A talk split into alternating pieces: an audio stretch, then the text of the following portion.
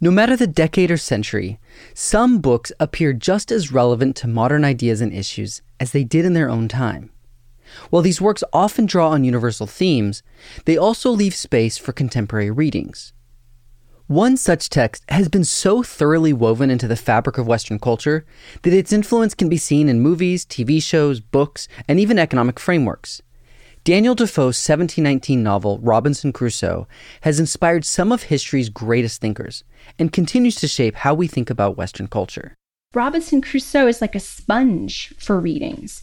And that has to do with, I think, the kind of core allegory which is the island. It's just such a capacious set piece for thinking. And it's really become, the idea of the man alone on the island, a core myth about Western capitalism and civilization.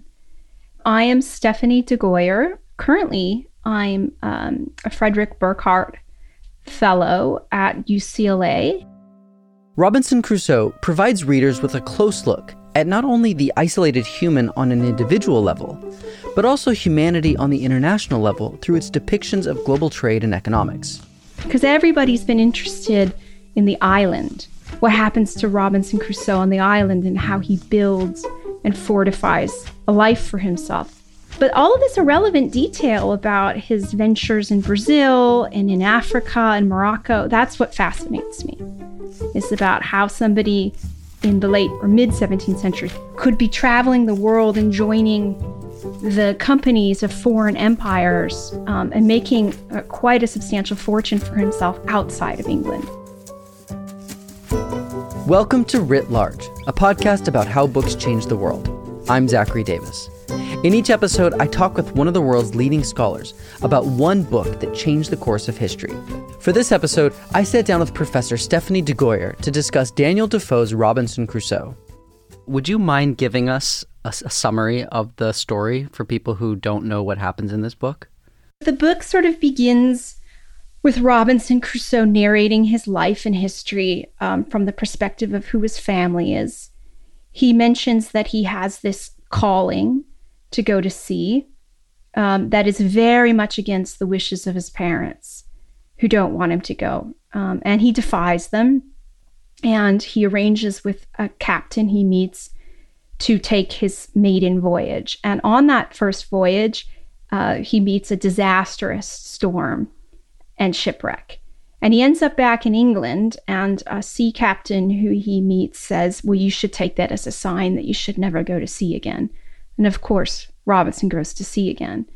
And on this particular voyage, he's captured and enslaved in Morocco for, 2 years. And he engineers an escape by convincing his master to outfit a fishing boat for a long voyage. And then when they're on the voyage, Robinson sort of turns a gun on the master and boots him off the ship and sets sail, where he ends up meeting a Portuguese captain who takes him to Brazil. And then in Brazil, he discovers the lucrative slave plantations, and he wants to be one of these planters as well. And so he sets up a very lucrative plantation for himself, and he's quite rich at this moment.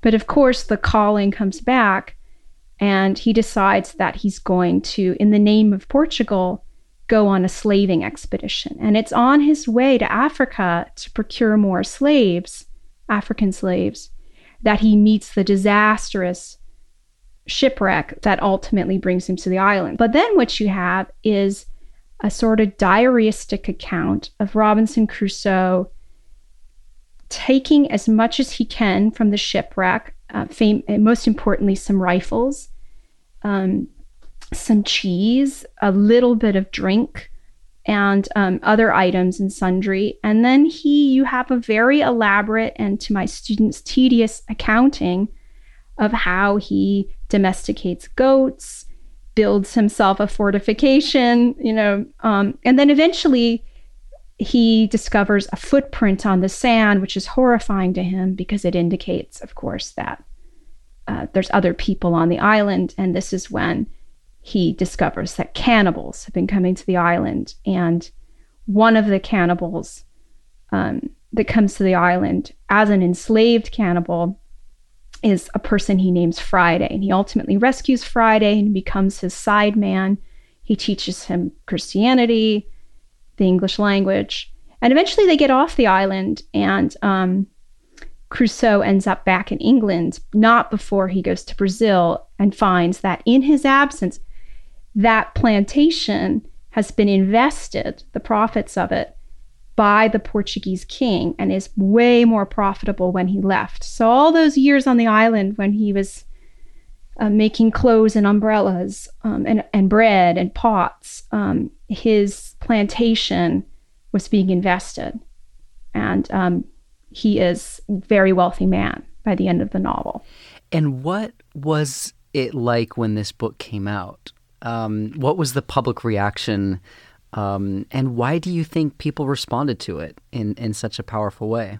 Many people, when it first came up, because Defoe's name wasn't on the title page, many people were led to believe by the kind of prefatory materials that attended the novel that it was a true story. Of course, it's a bit preposterous because the plot has so many romantic elements in it.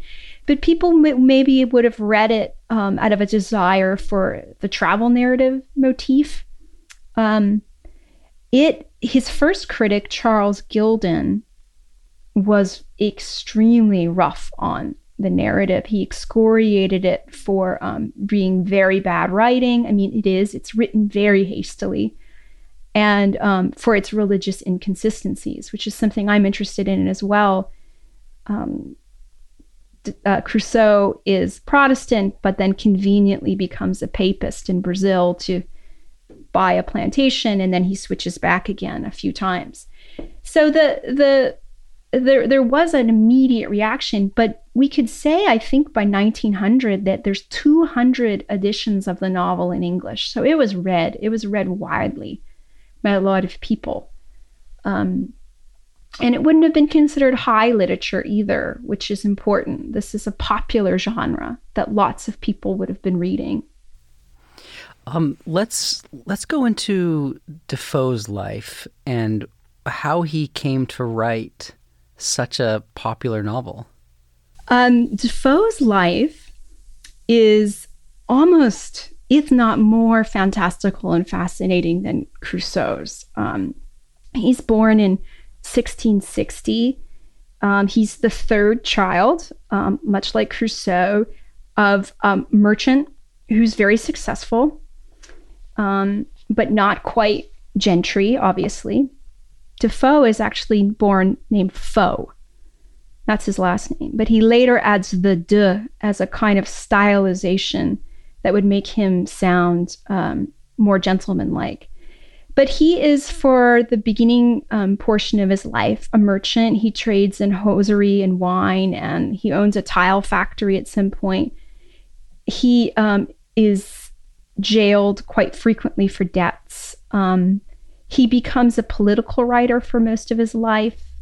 Very famously wrote a satire called The Shortest Way with the Dissenters, because he himself was a non-conforming Protestant, that lands him in jail and then on the pillory, which was a very awful form of punishment where you're put in stocks in the public and people can throw things at you. But Defoe is actually bizarrely admired, and people famously threw flowers at him when he was on the pillory. Then he becomes a spy for Queen Anne, and he is sent to Scotland to sort of foment the Union, which would ultimately become the United Kingdom. So Defoe was not a novelist or even an imaginary writer for most of his life. It's actually quite late in life that he decides to write a novel. And of course, they weren't called novels at the time.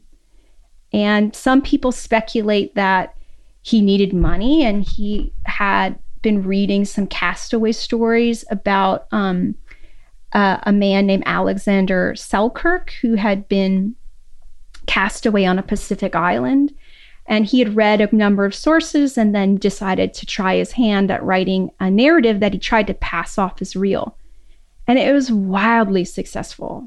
And and it produced money. And just about everything that Defoe ever did in his life was either to try and make money as a merchant or to be a part of political life. And so Robinson Crusoe, in some ways, is a great thing for him, a venture for him to do, because it satisfies his desire to write, but it doesn't land him in the kind of trouble that his political writing had landed in it. And so he goes on in very quick succession to write a number of books, all amazing, Moll Flanders, Roxana, and so forth. Yeah, to me, it's, you know, what's unusual about Defoe is he's, you know, something you would almost never see today, a businessman and a world-famous writer. I mean, the way he combined those two is extraordinary. If you read a biography of his life, the energy of his life, and this isn't a time where people could die quite quickly, and most children didn't live, and being 40 was ancient. The energy and just the sheer amounts of travel he did, and being, you know, being in debtor's prison or the Old Bailey was awful. And he did those kinds of stints as well. So, yeah, he... I mean, he lived on a knife edge, didn't he? I mean, mm-hmm. constantly running from debtor punishment, but he didn't seem to learn. I mean, he really had some kind of pull towards adventure and danger and risk. Exactly. He also had a pull towards trade, but he was... It's hard to say this, but he wasn't very good at it. I mean, his tile factory, he had good instincts, you could say, but he was bad at managing business. And over, he runs over his accounts, has to borrow money from his brother-in-law, you know, but he strikes out again.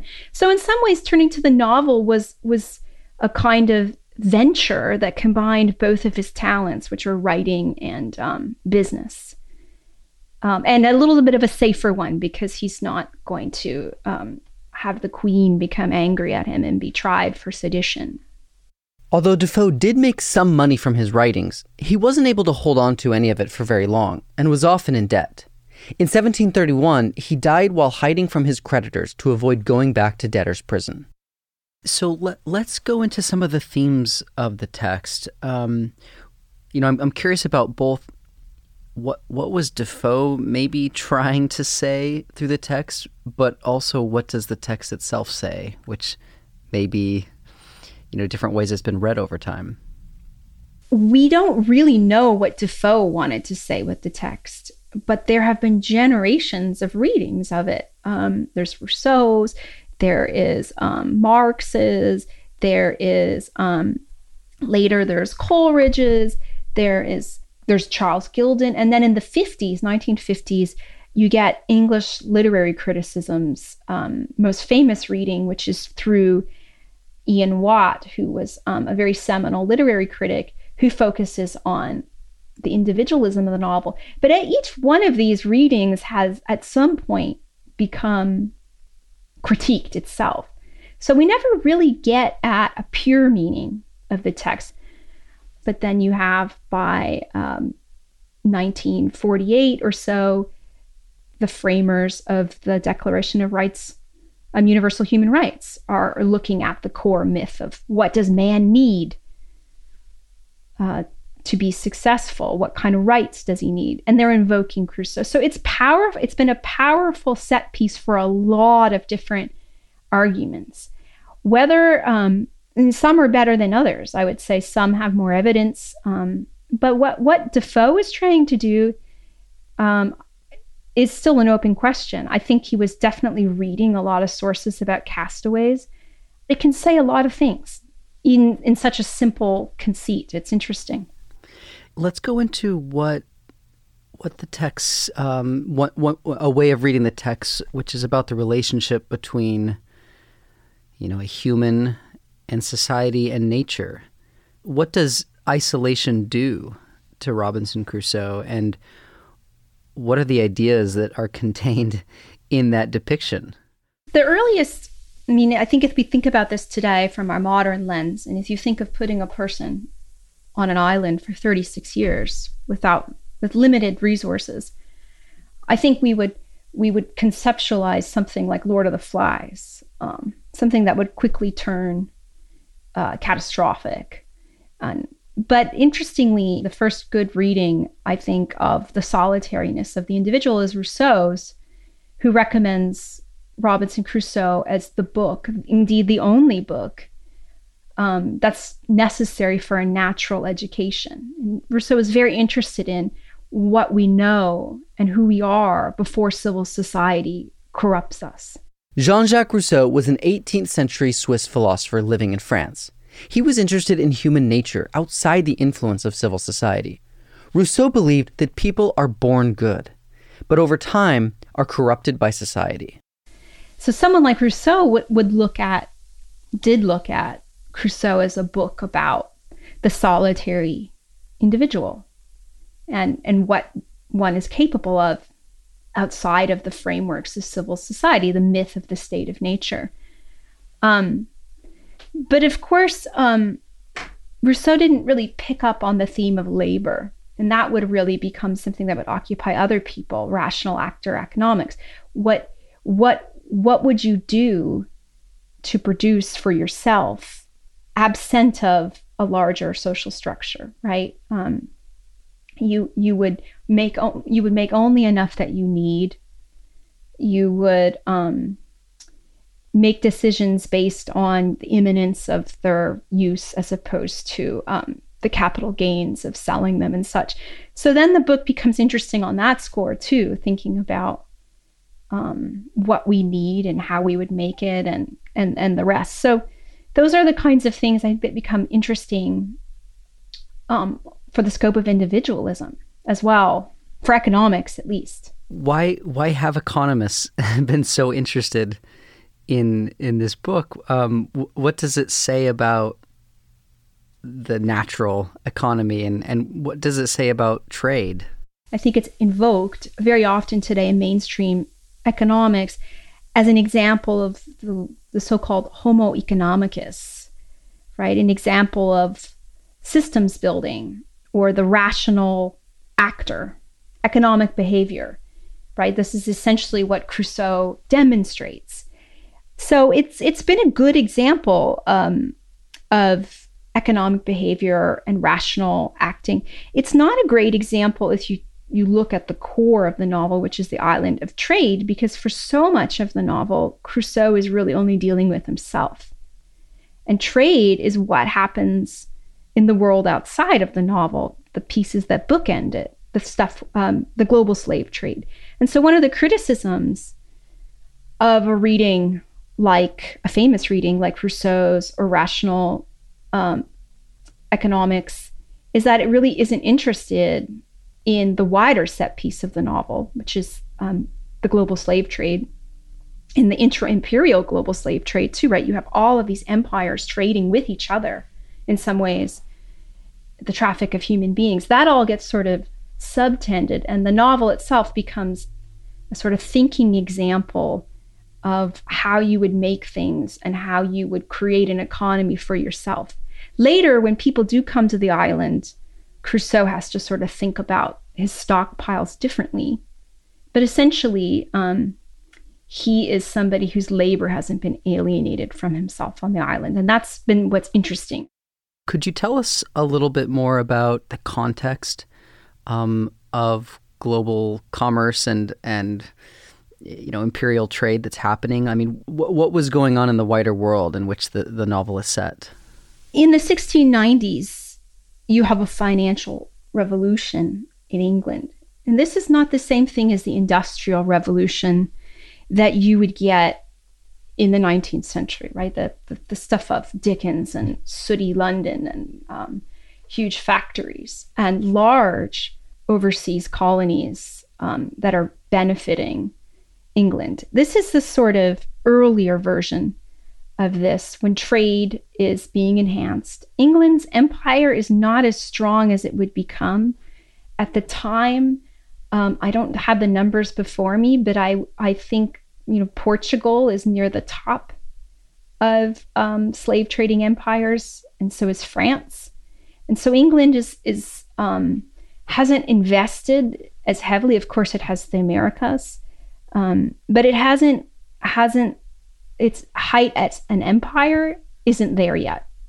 And so you have this financial revolution that's based on speculation, credit, trade, overseas trade. And it's really the advent to some historians of what we today would call globalization.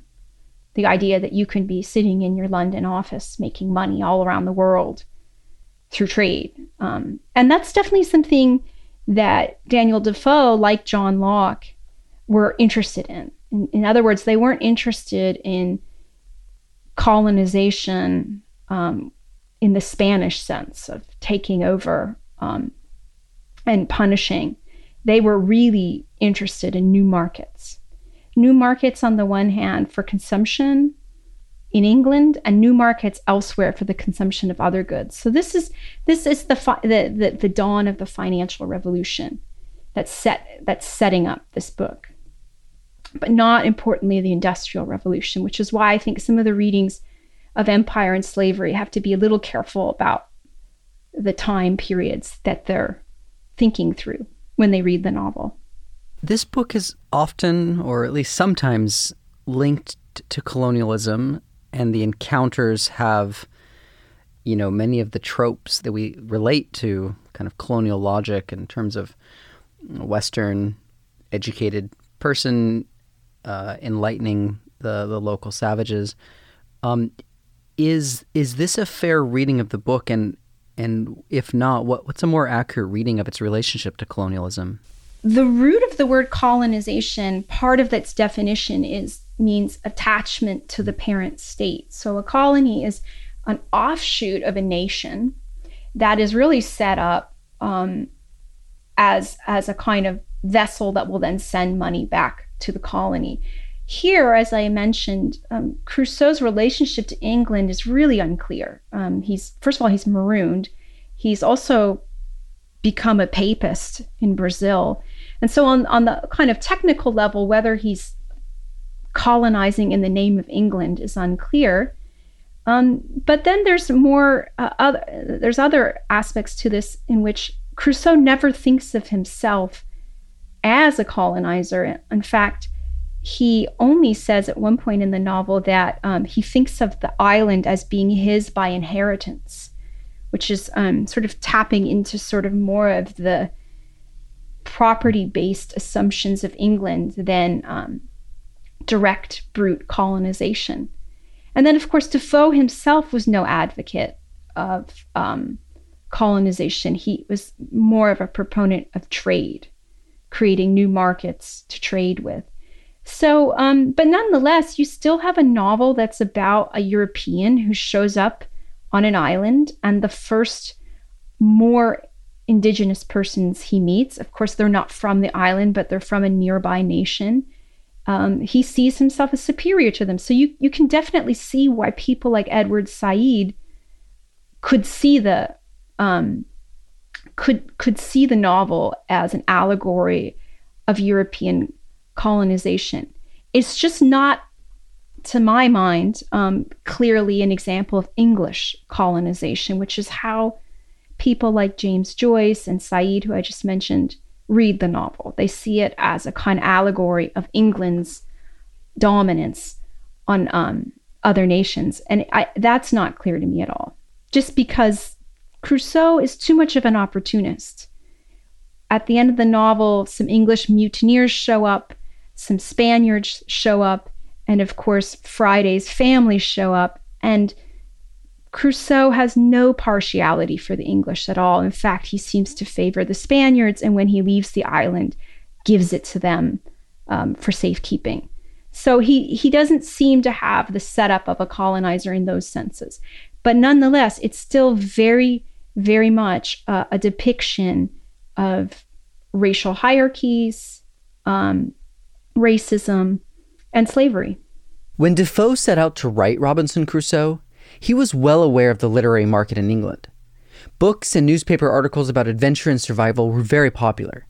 There was also a new class of readers in England at the time, the middle class. Robinson Crusoe was written for the middle class, starring a middle class hero. For these reasons, Robinson Crusoe has often been referred to as the first modern novel. Scholars, of course, complicate this because we know that prose narratives have existed since ancient Greece. And in that manner, we can't celebrate Robinson Crusoe for doing something that had been done before. And the word novel itself isn't coined or really used until the 19th century. So in that sense, the kind of idea itself is anachronistic. But Crusoe is special for a variety of reasons that scholars have noted.